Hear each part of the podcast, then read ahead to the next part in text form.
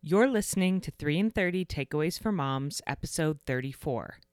And yes, this episode is a little longer than our typical 30. But how often do we get to learn from an expert who has met and studied with the Dalai Lama and teaches courses at the Stanford Graduate School of Business? So I hope you will find every minute worthwhile. The episode is called How to Meditate All Day Long, Even as Busy Mothers.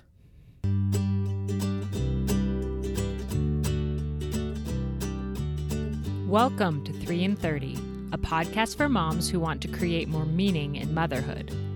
Each 30-minute episode will feature 3 doable takeaways for you to try at home with your family this week. I'm your host, Rachel Nielsen. Thank you so much for being here.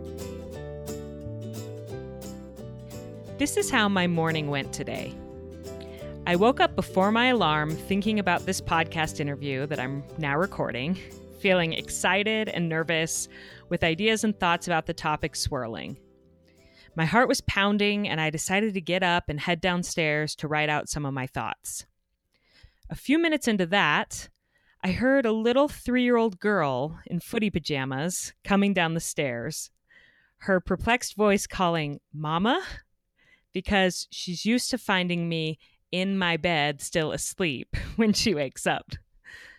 I beckoned her into my arms and kissed her while trying to finish up some notes for the podcast. She snuggled me for a moment and then hugged me around the neck and swung around to my back, climbing up to perch on my shoulders. This is her favorite spot, to be sitting up on my shoulders, and it did make it difficult to type out my notes for the podcast, but I put up with it because she was content and I needed a few more minutes to work. Suddenly, I looked at the clock and realized that it was actually later than I thought, and I needed to wake up my first grader or he was going to be late for school. So I hustled up the stairs with Sally still on my back and jostled him awake. As usual, he wasn't thrilled to get out of bed because he's like his mother, and he lay there while I tried to find some clean clothes for him to wear.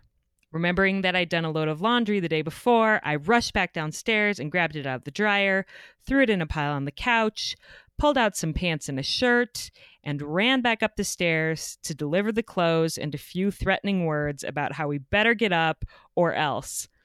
And then I was back downstairs to pop some Eggo waffles into the toaster while scrambling to pack a lunch. This scenario could go on, but you can picture it. You know it well. As moms, we're often managing many needs, tasks, to-dos, and events all at the same time. Some of us are mothers who also work outside of the home and have additional professional stresses. Some of us are mothers who work primarily in the home and juggle the needs of children all day long. Regardless of where we're working, we are working, and our lives and our minds often feel full to bursting. And that is why I'm so excited to introduce the guest for today's podcast, who's going to teach us how to incorporate meditation and mindfulness into our work as mothers. And before you scoff aloud, if you think you have no time or quiet or personal space for either of those things, within this interview, she's going to redefine some of those words for us.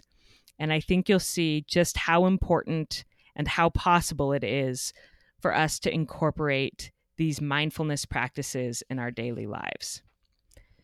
Our guest is Dr. Leah Weiss, a mindfulness expert and a researcher and lecturer at the Stanford Graduate School of Business.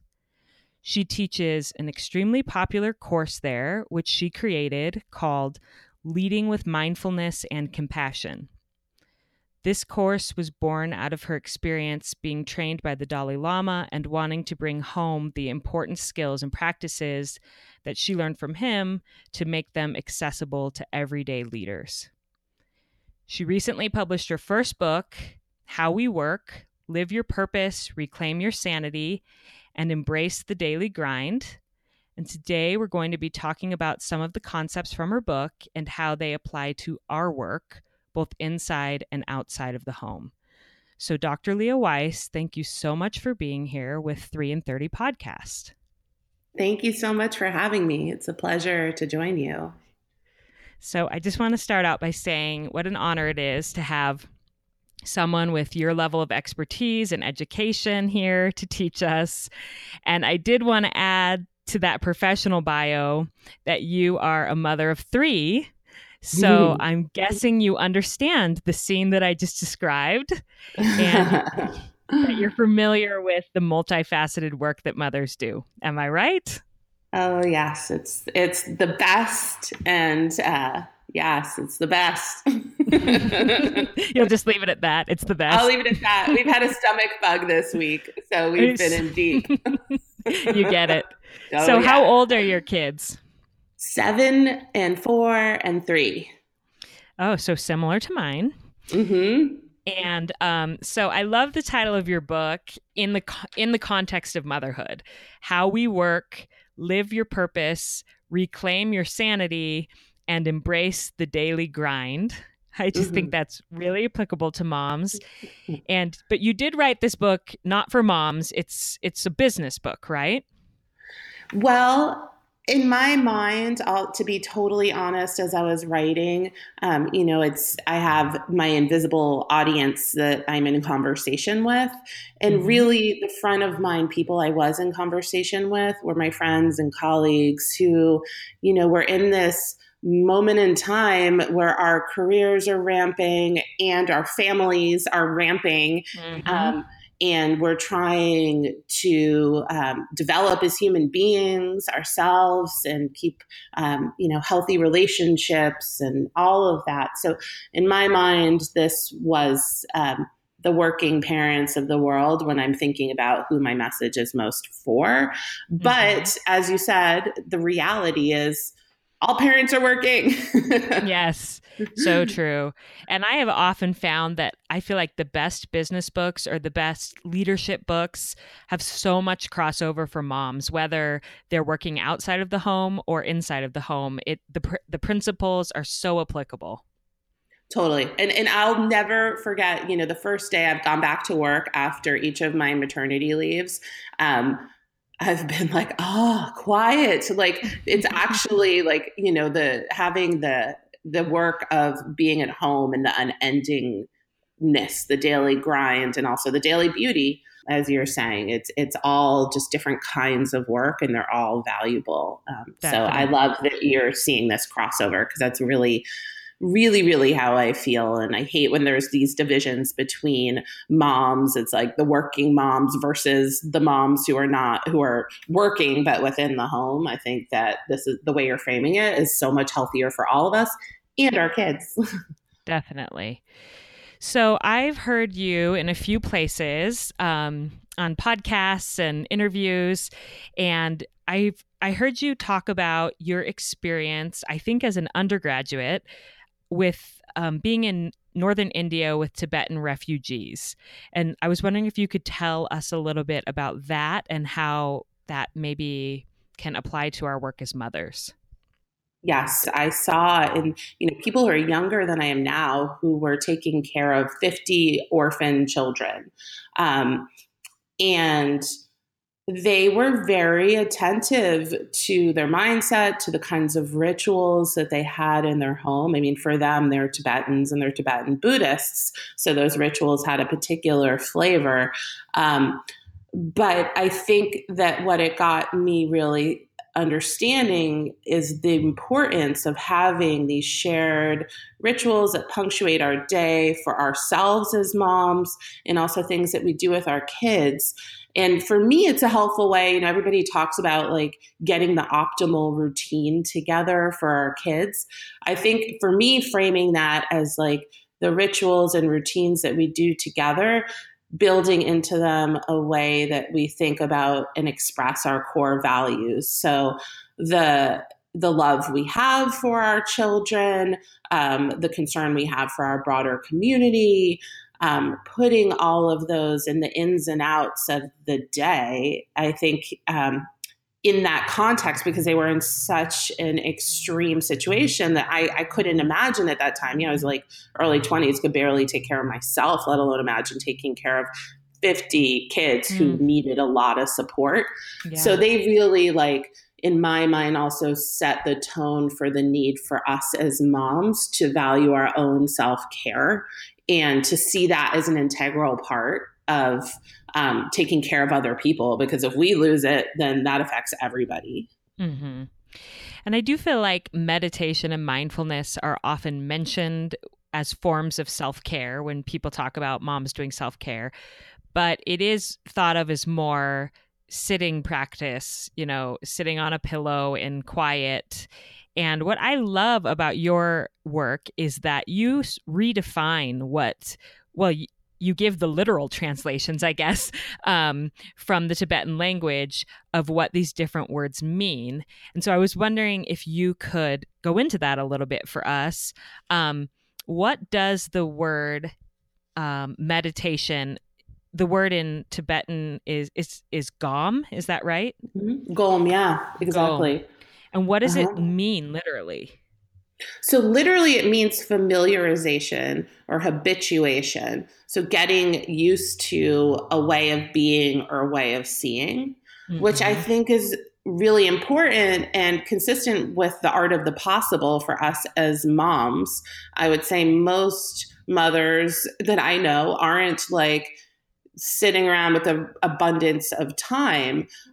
So if we look at an idea like mindfulness or compassion or self-compassion, that we can only get it and cultivate it if we're sitting on a meditation cushion or in a retreat or, you know, some other situation that requires a context we're not going to do, then we've lost before we've started. If we mm-hmm. view it as a mindset and something we can practice and familiarize ourselves with while we're doing our lives, then everything, even the challenges, become the opportunity to grow and learn and develop, both for ourselves and in the relationships with the children and people in our families we love. Yes, definitely. And I loved, there's a passage from your book. I hope you don't mind if I just read it, because sure. I loved the way that you phrased it. It says, in fact, the Tibetan word gom that is customarily translated as meditation can be more literally rendered as familiarization. Forget mm-hmm. incense and the lotus position. Forget notions of getting rid of thoughts or navel gazing. Meditation is, more broadly and more helpfully for most people, getting to know our minds and hearts.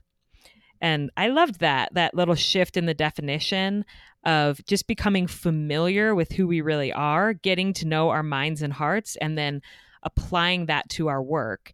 And you consistently talk about this isn't something that you just do, like you have your 5 minutes of meditation before you go to work and then your 5 minutes at the end of the day. It's something that you can do all day long. Is that correct? Right, because it's our perspective, because it's our mindset, and because we can apply it while we're doing the things that we need to be doing. And also because part of the way that we get better at it is falling off the wagon. You know, if we're working on mindfulness and we get drawn away and we're distracted, then that becomes an opportunity to recognize how that works and to get better at staying on point with what we're trying to do. If that's being attentive to our kids or doing some, you know, focused task in the small amount of time we have during their activity. We can make ways to develop these capacities in the context of our daily life, if we view it as a mindset, as opposed to something we can only do in a very particular way with eyes closed on a meditation cushion, which is not realistic for most of us. And even if we can do it, and some moms are doing it, and that's great, but what about the other 23 and a half hours of the day? Right. That even if you're doing like a sitting practice, that the other 23 and a half hours of the day, you can also be working through this meditation process just by familiarizing yourself with your mind and heart. And we're modeling it. I mean, that's the other thing that motivates me a lot with, you know, the practice of some of these tools, like modeling for my children. We're living in a world where distraction is being modeled all over the place. So I want to also make sure that we're showing them what quality attention and connection looks like. Or modeling things like self-compassion when we make a mistake and in showing them how we relate to ourselves when we're frustrated with ourselves. That's really important for us and for them. Yeah, definitely. And in that same passage of the book, it goes on to say, we can practice meditation anytime, anywhere on the spot. Work becomes an opportunity for us to train ourselves to have more conscious and compassionate intentions and to hold ourselves accountable to those intentions in the kindest possible way. And as such, not only is meditation compatible with work, but we can also think of work as meditation, wherein each moment of the workday is an opportunity to train our hearts and minds in good habits. And that really struck me. And if you switch out that word work for motherhood, you know, not only is meditation compatible with motherhood, but we can also think of motherhood as meditation. And I thought that was profound to think of that. So there's a three-part mindfulness training process that is used in the Tibetan language. It's called dampa sum. Is that correct? Mm-hmm. Dampa sum. And what does that mean? So it means it literally means three good principles, or the three good things, or good in the beginning, the middle, and the end. And what that actually, like, if you unpack it, what does that look like? It means in the beginning of any activity, we want to set an intention. And then we want to do the activity with that intention in mind. And then at the end, we want to reflect on what we learned and then set new intentions. So I can give a more specific example. Yeah. So say, like, this afternoon, I'll be doing carpool. So I can decide before I get in the car, okay, today during carpool, I want to be really calm and present for the kids. They've had a long day. And I don't want to be, like, distracting myself that I'm rolling in, like, you know, texting in the waiting line to get my kids, and, like, distracted on the taking a call while we're on the way, that I'm just, like, for this particular carpool today, I'm focused on being present and available to them. So then that's my intention. I've set it, and I go into, you know, I start driving over to school, and I get in the line that you have to wait in and follow along with the process. And then I go through the routine of picking the kids up and shuttling them where they need to go. And along the way, of course, there will be, like, a text that comes in, or maybe my sister will call, and I'll have to recommit to that intention I made to not take the call or sneak a look at the text. Then those things are going to wait. And I'm signaling to myself and the kids in my car, I'm here with you now. This is what I'm doing.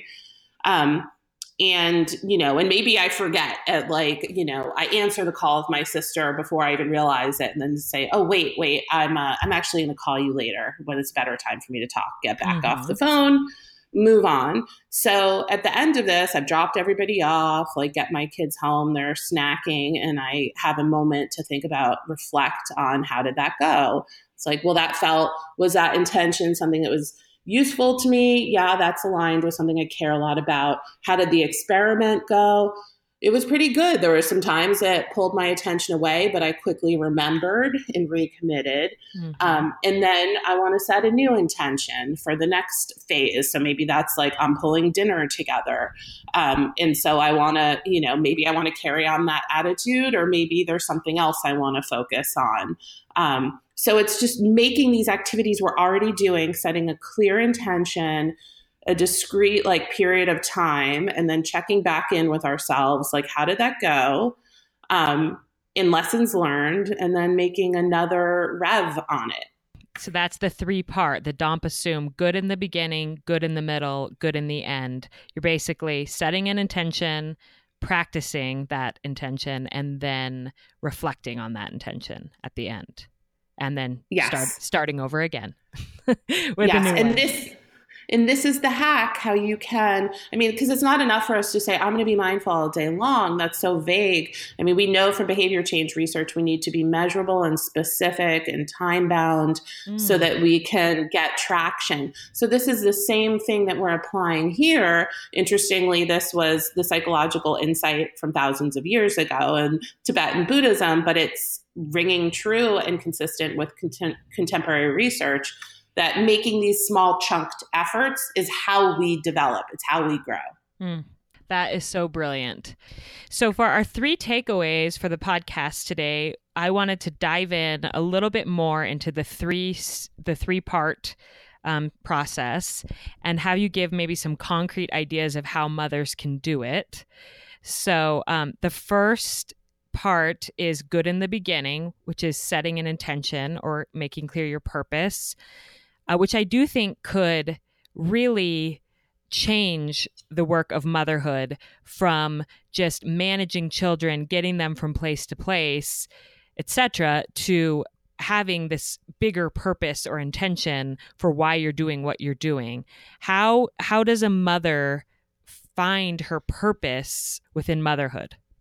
Yeah, I think it's really important for us to have a clear vision of what we're about as parents, just like we would if we were working for an organization.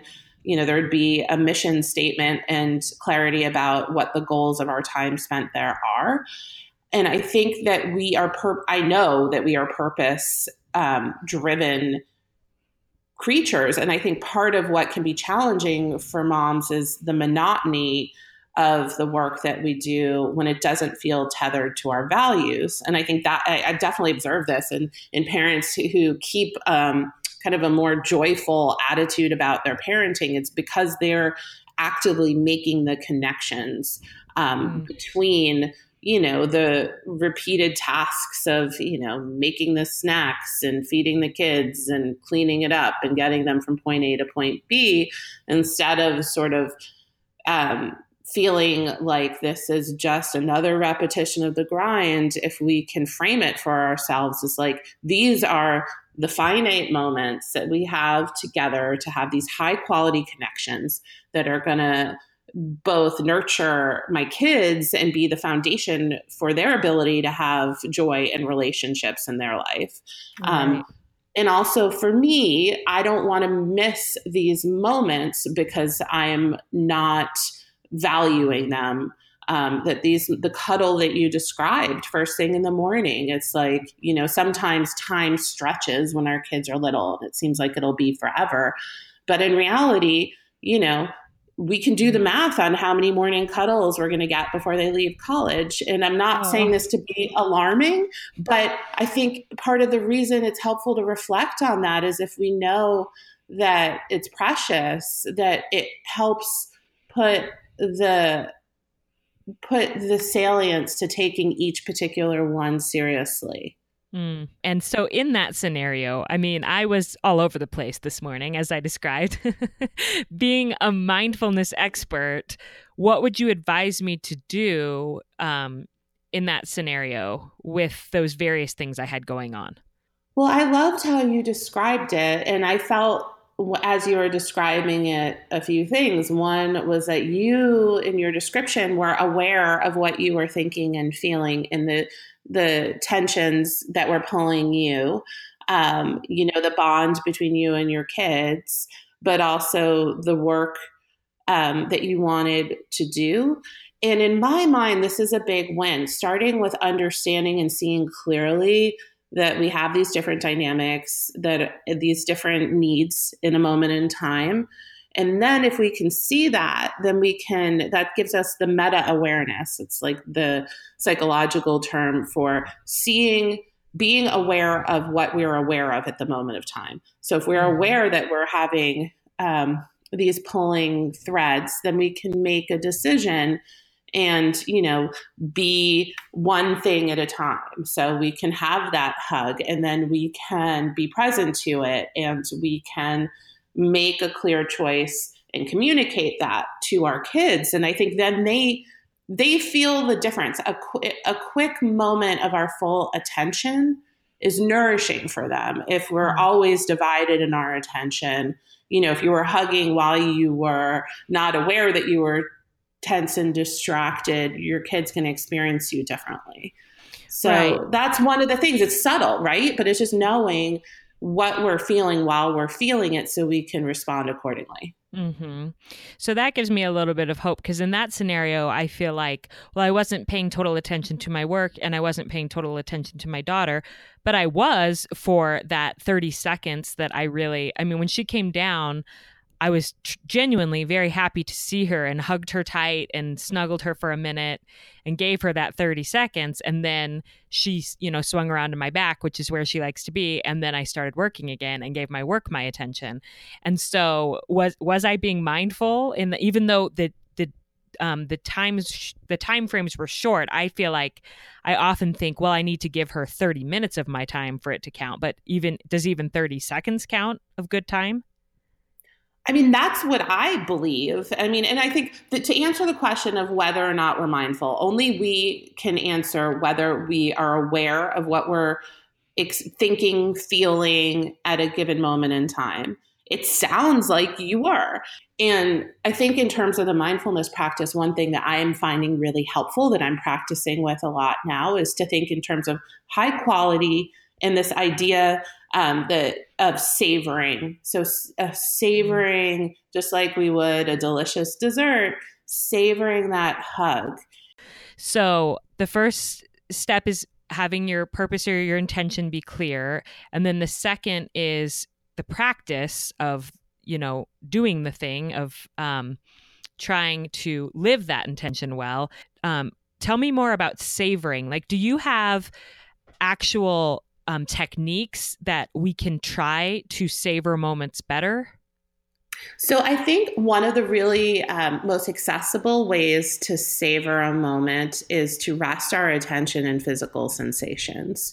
Mm-hmm. So when we're in an embrace with our kid, to instead of experiencing that embrace from the perspective of thoughts and being in our head, that we're intentionally moving our attention, which is the definition of mindfulness I most prefer, the intentional use of attention, putting that in our bodies and mm-hmm. connecting up with them, which I think is when we're physically embodied, we are present, and it is the best way to get into savoring, to get out of our heads and into our bodies and meet them where they are, because especially little kids, they're embodied creatures. It takes a lot of time for our patterns of getting stuck in our heads all the time. Mm. When they're hugging, they're feeling our body. Mm. They're present in their body. So we're meeting them where they are.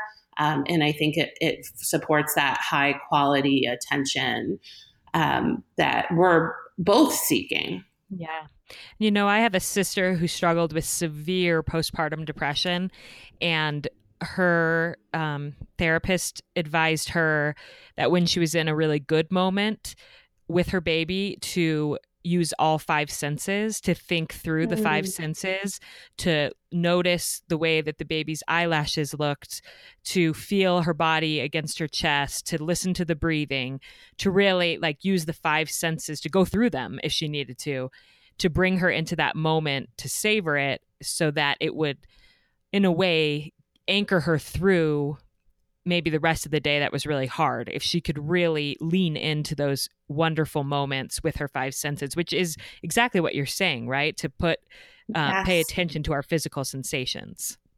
Yes. Yes. That amazing smell that, our babies have, or as they get older, it's a little bit funky, but it's still they're our little animals. I think that's exactly right. And I think some of the time, getting out of our heads or expectations about what we should be thinking and feeling, and just being present with what we are physically experiencing and going through our senses. That's a great way of describing savoring. I love that. Mm-hmm. And can you threw it in there, but I wanted to have you bring it out again. What is your favorite definition of mindfulness? It's the intentional use of attention. Okay. And unpack that a little bit for us. The intentional use of attention. Sure. So, you know, in the example we were just giving, it's, you know, if I'm having a cuddle with my kid, I'm intentionally keeping my attention on that cuddle. And our minds do wander. And so that's got to be part of how we understand mindfulness. Our minds wander 49% of the time. So that's a reality of the neuroscience of how we work, you know, in terms of our bodies and our minds.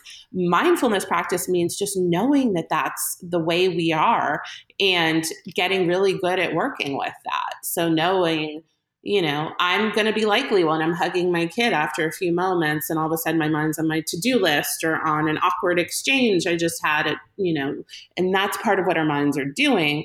And we get better and better at just saying, oh, my mind's like wandering off to the past, wandering off to the future. I'm going to bring it right back to this beautiful moment with my kid mm-hmm. or this challenging moment with my kid. If it's like, you know, my two boys like beating each other over the head. You know, being intentionally present with them and my discomfort with them and my frustration with them and my fear that I'm an inadequate mom and like feeling all of that in that moment rather than checking out. Yeah. So let's dive into that a little bit too. You have a chapter in your book called The Wisdom of Emotions. And I assume that that's not just positive emotions. It's easy to say, let's savor those great moments with our kids. But you also teach that we need to be aware of and present during what we would consider like our more negative emotions. Mm-hmm. What's the benefit of that? And how do we do that? Yeah, I think this is such an important one for us as moms because there is like a lot that goes on. Like nothing is going to stretch us more than our kids, you know, and we're going to get frustrated. And it's, you know, there's going to be these moments every day where things are real. It's a mess and they're fighting and we are at the end of our rope, even though we want to be calm and nurturing, we're like all of a sudden screaming like our mothers did or whatever. And so there's a lot of uncomfortable things that are going to happen. The best way to metabolize difficult emotions is to feel them and to understand that that's part of the common humanity of being a mom and to see it as part of our path of not only growing for ourselves, but of teaching our kids how to be healthy havers of emotions too. And also knowing we'll mess up. Like, we just will. Like sometimes we'll argue with our partner or we'll respond to our kids in a way we're not proud of. And then that itself can be part of the process where we are transparent and say like, hey, I owe you an apology. And this, you know, mommy was really angry and I don't know that we need to refer to ourselves in third person, but I'm doing it right now. Mama was real angry and, you know, and I used, you know, unkind words and, you know, and so now want to talk this through. And this also reminds me of an article I read once that redefined patience for me. She talked about how patience is a willingness to suffer. And she talked about her kid having a meltdown and how she wanted to get out of that moment because she was suffering. Hearing the meltdown was making her suffer. And so her instinct was to scream, like, stop it. But instead, she thought, I have to stay in this moment with him and be willing to suffer. And so she like sunk down on the ground next to him and held him and said, this is really hard to feel. You know, we both feel so overwhelmed right now. This is hard. Like, let's take deep breaths and let's be in this moment and get through this moment rather than trying to escape the suffering by yelling at him or throwing him in his room or spanking. And I thought that that was brilliant to think about patience that way as a willingness to suffer. Yes. And we're teaching our kids like emotions are big and they're hard and we can deal with them and we can be together with them. That's beautiful. I mean, that's such important work for us as adults and for them as kids. Yeah. To stay in the emotion, whether it's good or bad, and to feel it and move through it. Mm-hmm. Okay. And then your third step in this process is reflection. So we've set an intention, we've practiced the intention, maybe made some quote mistakes, recalibrated. And then at the end, to reflect back. And I like how you define this as I was thinking when I initially read the book that it was like the whole day. Like, you set an intention for the day, and then you do the practice throughout the day, and then at the end of the day you reflect. But I really like how you reframe that with just the experience of carpool, that it can be these smaller moments within the day, and that perhaps is more accessible for, and it helps promote more change if you break it into those micro moments. But with this reflection, how would you recommend that a mom do that? Is it something where, like, she sit down at the end of the day and journal, or is it just mental? Is it talking it out with your partner? What's a great way to reflect and continue this mindfulness in your life? I love all the examples that you just gave. And, you know, I would just think in terms of like the art of the possible, because we're all busy. And if we say it's something that we're going to do when we journal, but we're not going to actually journal, then we're better off saying like, okay, this is going to be, you know, something I do for a minute when I'm during, you know, when I'm putting my kids down for bed, and if I'm sitting with them, or when I'm checking in with my partner. And I like to build it actually for the kids as well into our dinner conversation. I won't do it every day, but it's a nice time to just go around the table and, you know, instead of a typical like highs and lows, which is still good to do, but just be like, hey, here's what I was working on today, and here's something I learned, and here was a challenge, and what about you? And then, you know, it gets the kids to start thinking like that as well. Mm-hmm. And it gets them to start thinking about their processes and thinking about thinking, yes, which is really good to model. Well, thank you. This has been so helpful. And I wanted you to have a chance to be able to tell listeners more about your work or where they can find more of you. So go ahead and do that. Thank you. So the best way for us to keep in touch is if you go to my website, you'll actually, if you're interested in this idea of refining your mission statement, I have a brief guide to going through that process on my homepage that you could grab, and sign up for my newsletter. I send out research and tips, but like make it very chunked and accessible. So it'll be like, oh, I read this article on self-compassion, and here's how I'm thinking about being able to apply it, just little bites. So that's probably the best way to keep in touch. And then you'll hear articles and other, you know, opportunities to connect. And it's, your website is leahweissphd.com? Yes. And I'll definitely put that in the show notes for people. And then, of course, your book, to get your book, which again, I'll link it, but it's called How We Work: Live Your Purpose, Reclaim Your Sanity, and Embrace the Daily Grind. So I highly recommend the book, and I really appreciate the time that you've taken to redefine what mindfulness and meditation are for our listeners. Thank you so much, Dr. Weiss. Thank you so much for having me. It's been such a pleasure. Okay, moms, are we ready to start meditating now?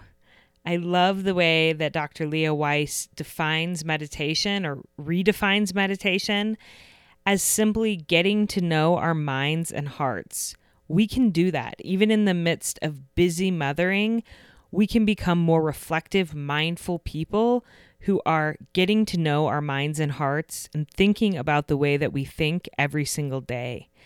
And to do that, all you have to do is follow the dampa sum process, which was our 3 takeaways for today. So takeaway 1 is step 1 of this process, which is to set an intention according to the result that we'd like to achieve. And then step 2 is to do it, to go through that activity with that intention in mind, and to recalibrate where needed, and to try to stay focused on that intention. And step 3 is then to reflect on how it went and to learn from it. And then we can start over again and set a new intention. And I loved what she said in the interview about how this can be with moments and experiences and short blocks of time within the day as a mother, so that we don't feel like we have to set an intention for the entire day.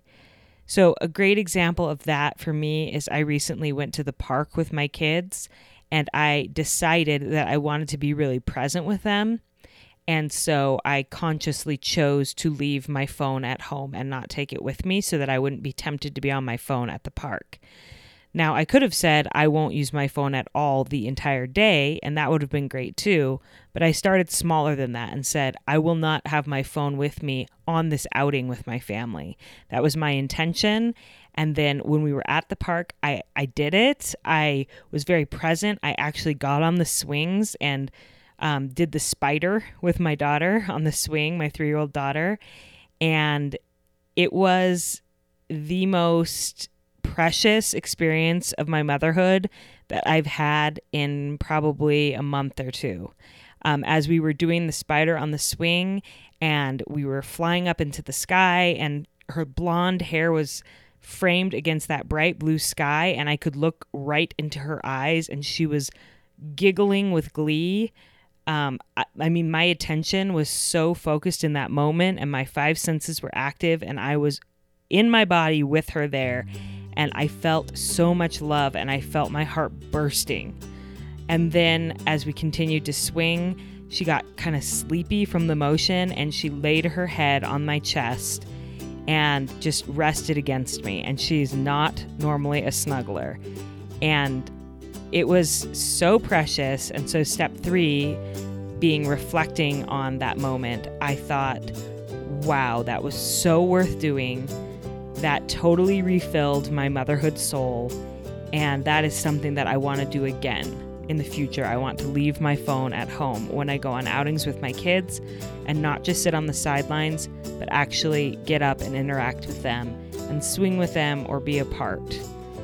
So that is my own little experience with dampa sum, meaning good in the beginning, good in the middle, and good in the end. And it made a huge difference in my day, and I've continued to think on that moment in the weeks since it happened. I hope that you follow this process throughout this week, picking moments or experiences when you want to be extra intentional and extra attentive with your children or with your work, whatever it is that you spend your time doing. I'm so grateful that you're here, and I hope that you have a beautiful, mindful week with your families.